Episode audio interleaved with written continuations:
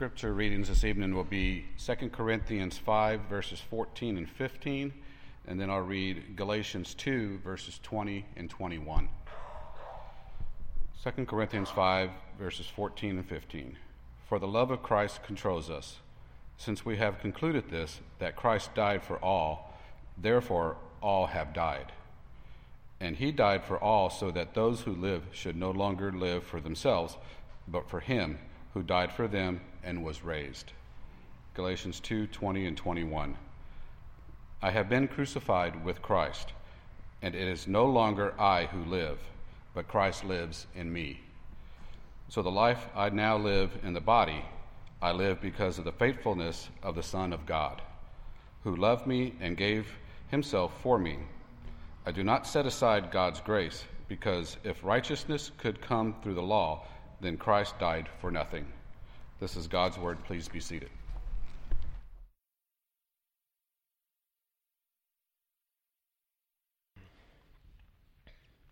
Good evening. If you'd like to open your Bibles to John chapter 12, we'll be spending some time in that text in just a few moments. Let's begin by going to our Father in prayer.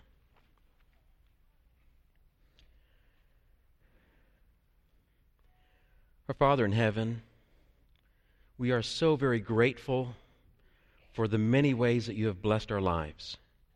And Father, we're thankful for your Son and the life that he has given us and made possible for us. Father, thank you for the promises that you have made that we can depend upon and that fortify us and, and help us live life for you.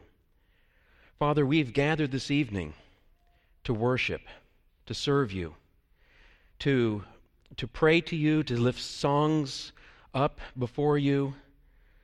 And we pray, Father, that this time of our devotion to you, that it'll come up as a sweet savor before you.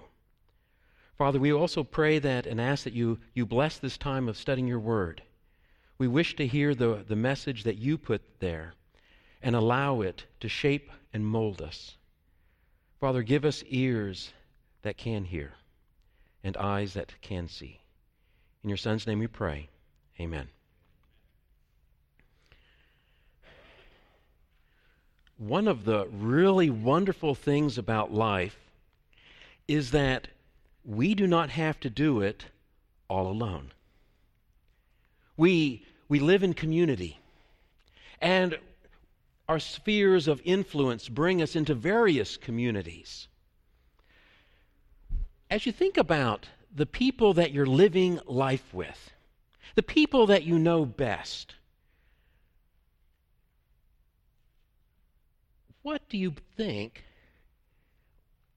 might be driving their lives?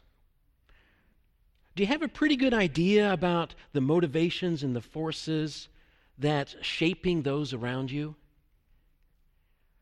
Usually, by looking at the patterns that we see in people's lives, patterns that arise from how someone makes decisions, patterns that arise on, on how they interact with others, unguarded conversations. We get insights and inklings on, onto those things that might be shaping those, those forces that drive lives. And, and if I think of my parents, if you think of your parents, we think of our best friends, we, we think of those we associate, we probably have a pretty good idea of what it is that's molding them and, and causing them to, to live life as they do. And what we see, it might be winsome, it might be beautiful, or it, it could be selfish and enslaved to pursuing things. And that often causes a, a wake of destroyed relationships. But whatever we see, whatever we discern, we see something about what is molding the lives of people. So let's, let me ask you a question. From the time that we spend in reading about Christ and the time that we have spent in listening to lessons about our Savior, what do we understand drove and shaped his life? What do we see?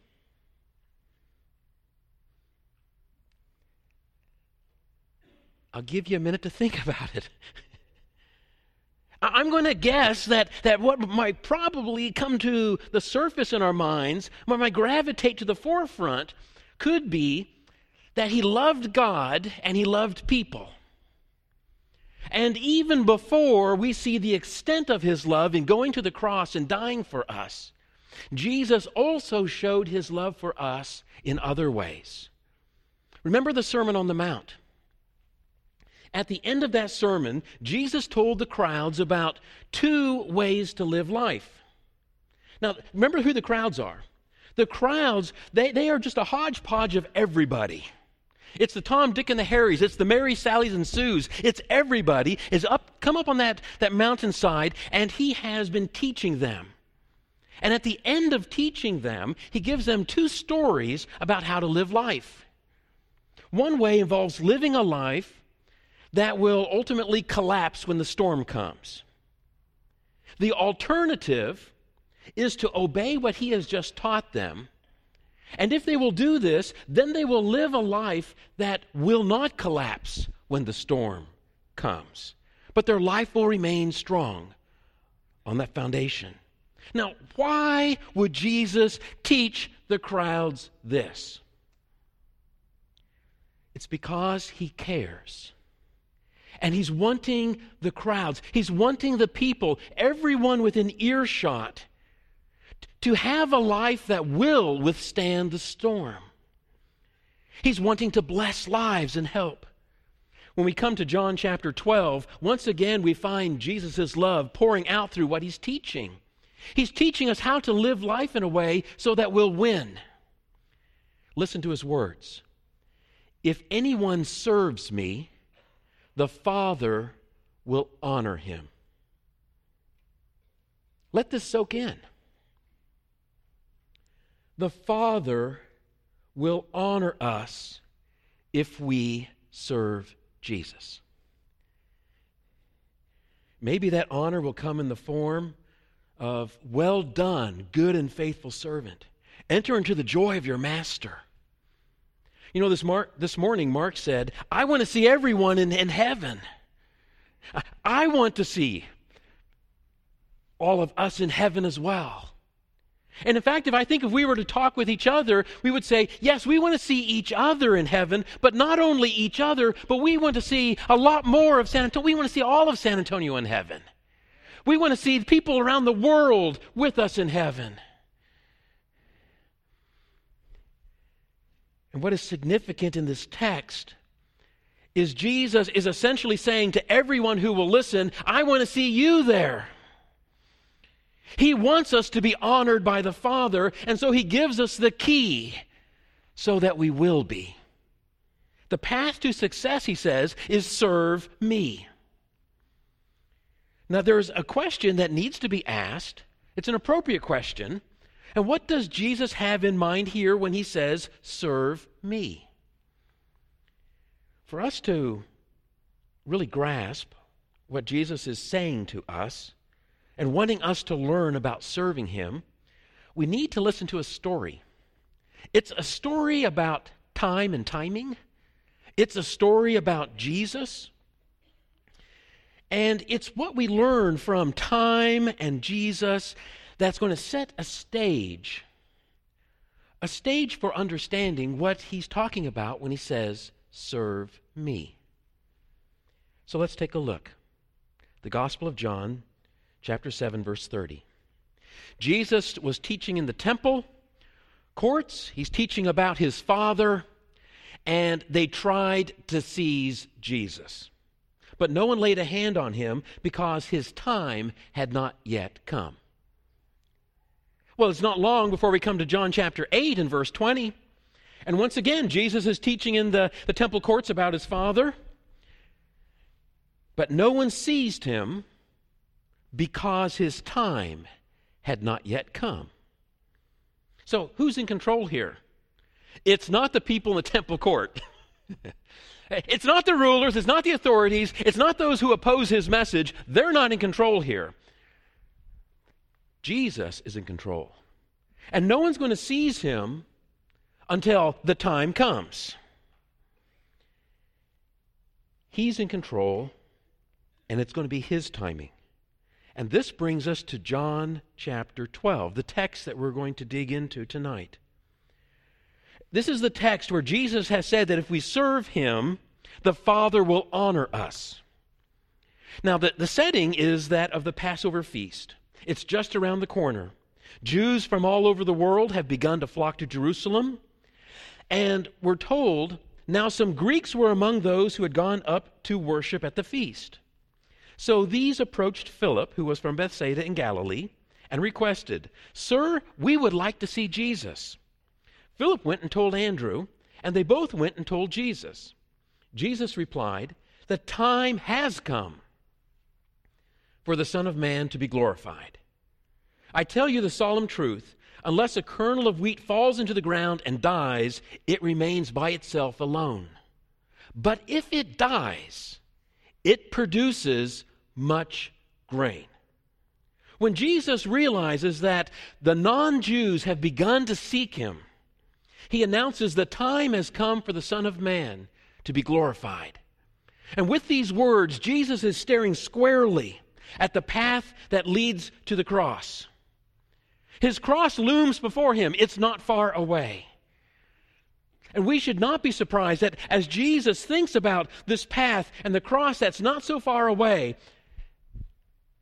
that these thoughts are very unsettling to him. I mean, the thought of dying, the thought of dying by crucifixion, to know it's right there.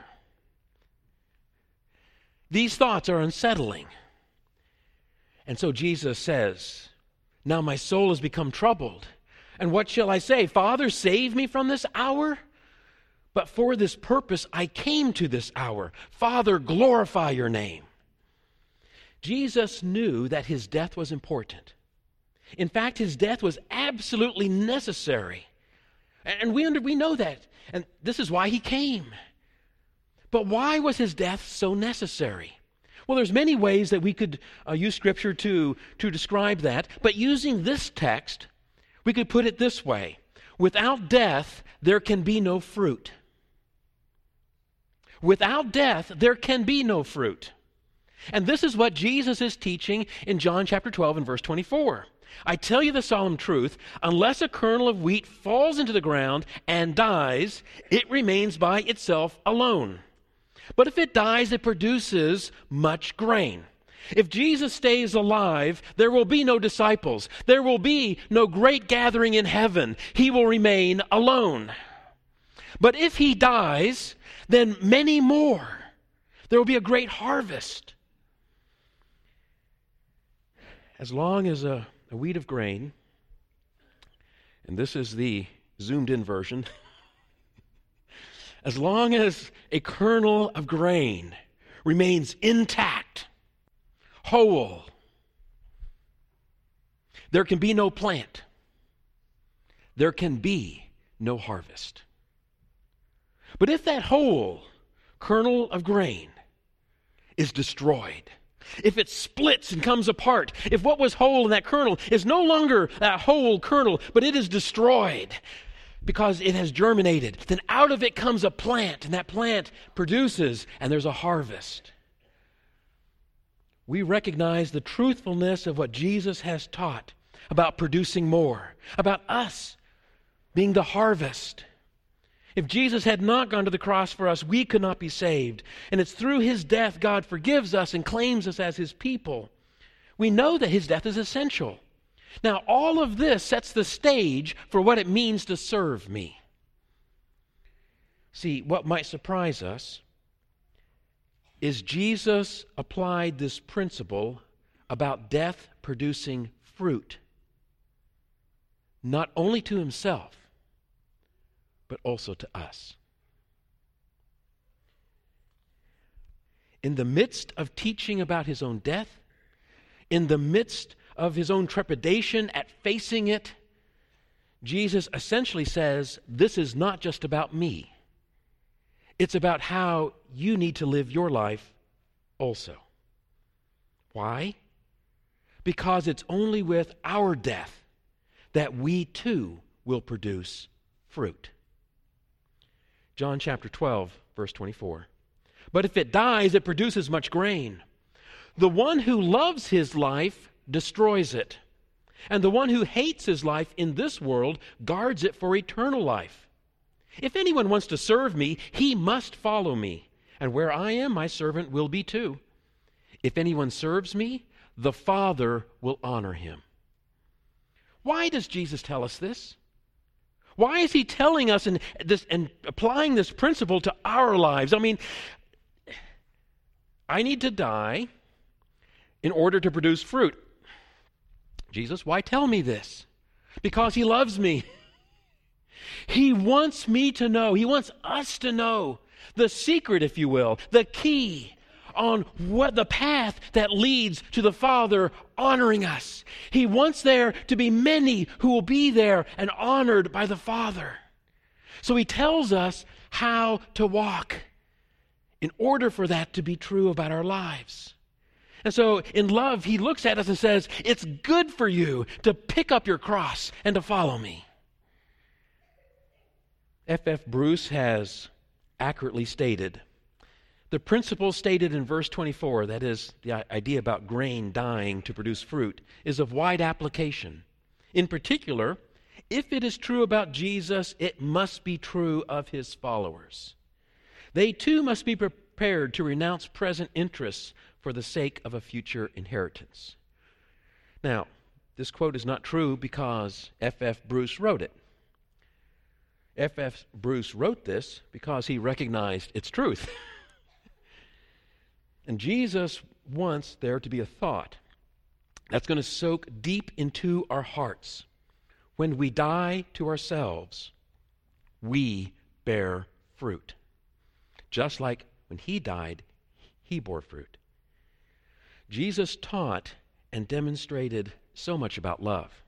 And so, this, this quote about hating life, um, this language here about hating life may sound strange to our, our ears, but this is no out of character slip of his tongue. Remember Luke chapter 14 when he's talking about discipleship again? He says in verse 26 If anyone comes to me and does not hate his own father and mother and wife and children and brothers and sisters and even his own life, he cannot be my disciple. And th- this language sounds so strong But this love and hate language that we find Jesus using on a number of occasions is a Jewish idiom about decision making. When faced with a decision, what a person chooses, what is chosen, is what is loved. What is not chosen is what is hated or rejected. Remember Jesus again in the Sermon on the Mount? No man can serve two masters. He'll either hate the one and love the other, despise the one, hold the other. You have two bosses. You can't have two bosses. It'll drive you nuts. do this, do that. you got to choose. You can't have two masters. You can't have two bosses because they're going to tell you different things. And as soon as you choose one, you love one. And as soon as you reject one, you hate one. Remember God as He's working through history in Genesis and repeated again there in, by Paul in Romans. Jacob I've loved, Esau I've hated. God chose Jacob and the lineage of Jacob and Paul's point is about election and God's choosing. And so, to prove that God chose, he says, Jacob I've loved because the, the, the, uh, the loving is the choosing. He chose Jacob and his lineage, and he rejected or hated. He hated Esau, did not use his lineage. Um, remember this, the uh, Mount Transfiguration? Now, we know that the Gospel of Matthew is written to a Jewish audience. Um, it uses their idioms, it uses their, their sensibilities, uh, their, some of their customs are really brought forward. Matthew chapter 17, verse 5, the way that Matthew describes God speaking at the, the Mount of Transfiguration is, This is my beloved Son. This is my Son, the one I love. Now we go over to Luke. Luke's written to a non Jewish audience, it's written to a Gentile audience, and he's going to try to communicate God's message to Gentiles. Don't know Jewish idioms. On the Mount of Transfiguration, chapter 9 and verse 35, Luke describes God's words as, This is my Son, my chosen one. You see, what is loved is what you choose, what you hate is what you reject. And so, in John chapter 12, Jesus had said, if we hate our life in this world, if, if we're rejecting living for the here and the now and putting that first, he says, you'll keep your life for eternal life. He wants us to win. And to win, we need to choose God before self. Elsewhere, Jesus used the same language about saving or losing one's life to describe picking up that cross, again, that denial of self, in order to follow him. Uh, Luke chapter 9, 23 and 24. If anyone would come after me, he must deny himself, take up his cross daily, and follow me. For whoever wants to save his life will lose it. But whoever loses his life for my sake will save it. The most succinct expression I know to capture this idea that Jesus is describing is following Jesus requires living with a cruciform lifestyle. If we're going to be disciples, if we're going to follow him, we need to live cruciform lives. This word cruciform, it means shaped by the cross. Lives that have been shaped by the cross. And just like Jesus, who served God's will by dying on a cross, the follower of Jesus says, Not my will, but yours be done. The follower of Jesus denies oneself in order to serve him, to live for him who died for us. And so we come back to that earlier question at the very beginning. What did Jesus have in mind when he said that those who serve him, God is going to honor? And in this context, to serve Jesus describes choosing to follow him over family or even self, over the things of this world. We choose God. We choose Christ. We die to ourselves in order to live for Him. The one who loves his life, Jesus said, destroys it. If I choose me, if I choose what I want, if I choose this world, I lose it. But the one who hates his life in this world guards it for eternal life. If anyone wants to serve me, he must follow me. And where I am, my servant will be too. You know, I, I, mentioned at the beginning that we live lives in community, and, and this is our Christian community. I see lives, I see cruciform lives, beautiful lives. This past Saturday morning, I saw some cruciform lives. I was over here, it was about 11:30 in the morning.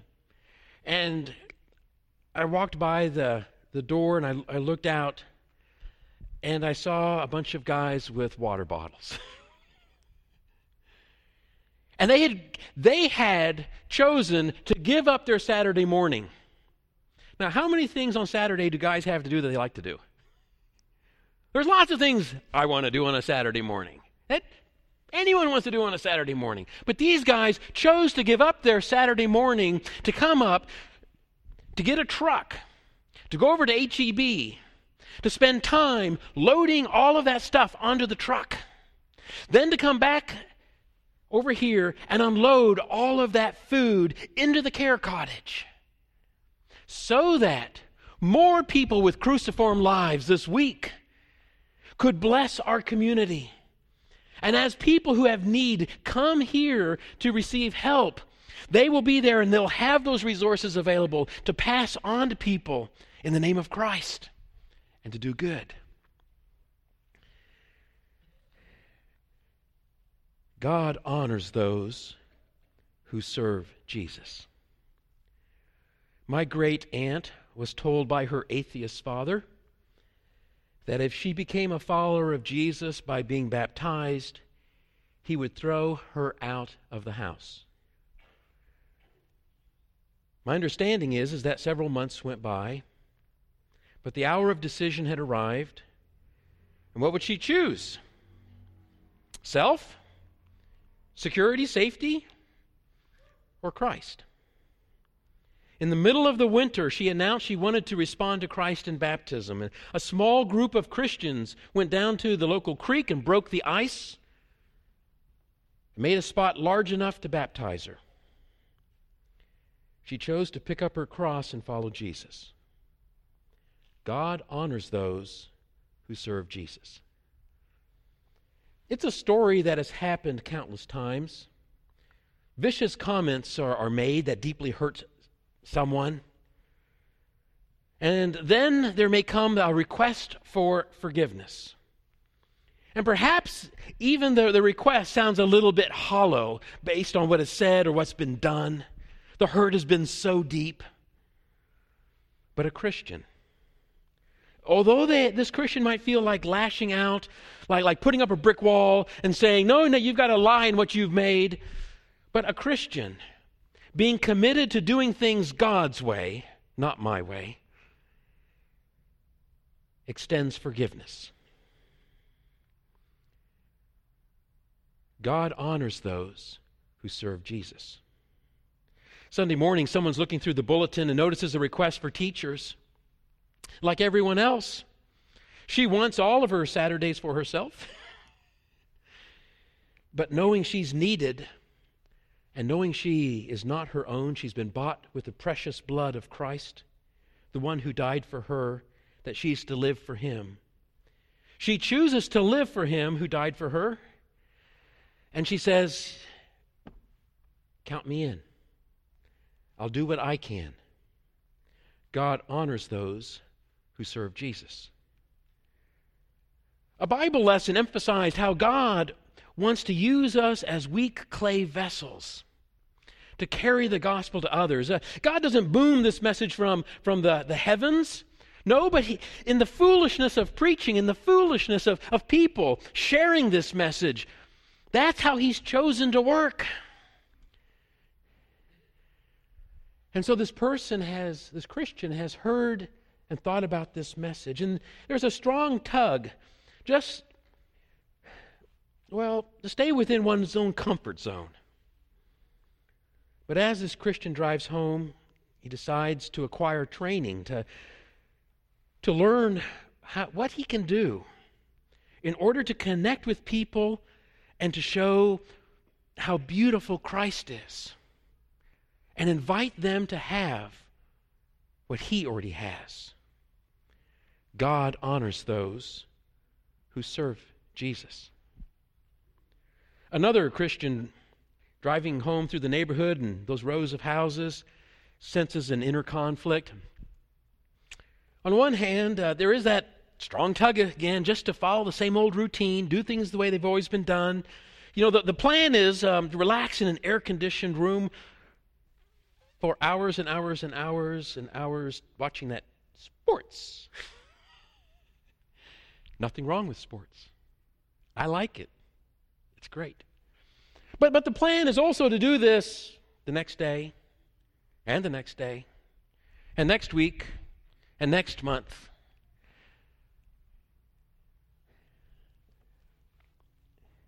But instead, he decides to die to self and to make a plan. A plan that's going to involve getting to know his neighbors better, trying to get out in the neighborhood those that, that he can rub shoulders with and begin to serve them and show them, get involved in their lives as much as they'll let him, and, and do good. And show the beauty of Christ instead of just enjoying what I can entertainment. And in, in, the plan also involves not only showing the beauty of Christ and serving and doing the good that God has prepared for those that He has created, his workmanship. But, but also, he plans to, to look at, at ways that He can invite them to things so they, they can come and begin to learn what Christ can do for them. God honors those who serve Jesus. To live a cruciform life involves embracing an attitude about who's in control of us everywhere we go. Unless a seed dies, it does not produce fruit. Paul would sum up Jesus' thoughts in a short statement. And he died for all, so that those who live should no longer live for themselves, but for him who died for them and was raised again. Cruciform living. Brothers and sisters. Well, we want to follow, we want to follow our Lord. He carried a cross, he went to it. We want, we, we're here because we've said yes to Jesus and we want to follow him. So, what is there that can be contributing and, and help us to, to grow in cruciform living? Well, here's just three very short, quick, very quick suggestions. One, decide that God is sufficient. You know, we won't die to ourselves. I won't die to myself unless I believe that God is worthy, one, and two, that everything He promised is reliable. Is God sufficient? How many, what, what's the extent of the promises he's, he's made? Is He worthy of this? When I believe that God is sufficient, then my heart becomes more willing to die to self, to live for Him. A second thing, decide to pursue God's purposes. Paul would put it this way in Romans chapter 12 and verse 1 offer your bodies as living sacrifices. There's that cruciform living, holy and pleasing to God. He goes on to say, Do not conform any long to the, longer to the pattern of this world, but be transformed by the renewing of your mind then you'll be able to test and approve what God's will is, his good, pleasing, and perfect will. What is God's will? Well, in very general terms, that we live lives of service, that we love him, that we love others, that we're these instruments that he can use in this world, that he can be glorified. He wants more people to come in relationship with his son so that more people can be blessed. These are some of the general contours of, of God's wills for our life. And third, make it a lifestyle, not just an activity. A cruciform life involves a lifestyle. It, it involves embracing an attitude about who's in control of us wherever we go. It's not just something we say, well, I'm going to do this here then. but we've made a commitment. This is who we are, and this is how we live. And wherever we find ourselves, we carry that cruciform life with us.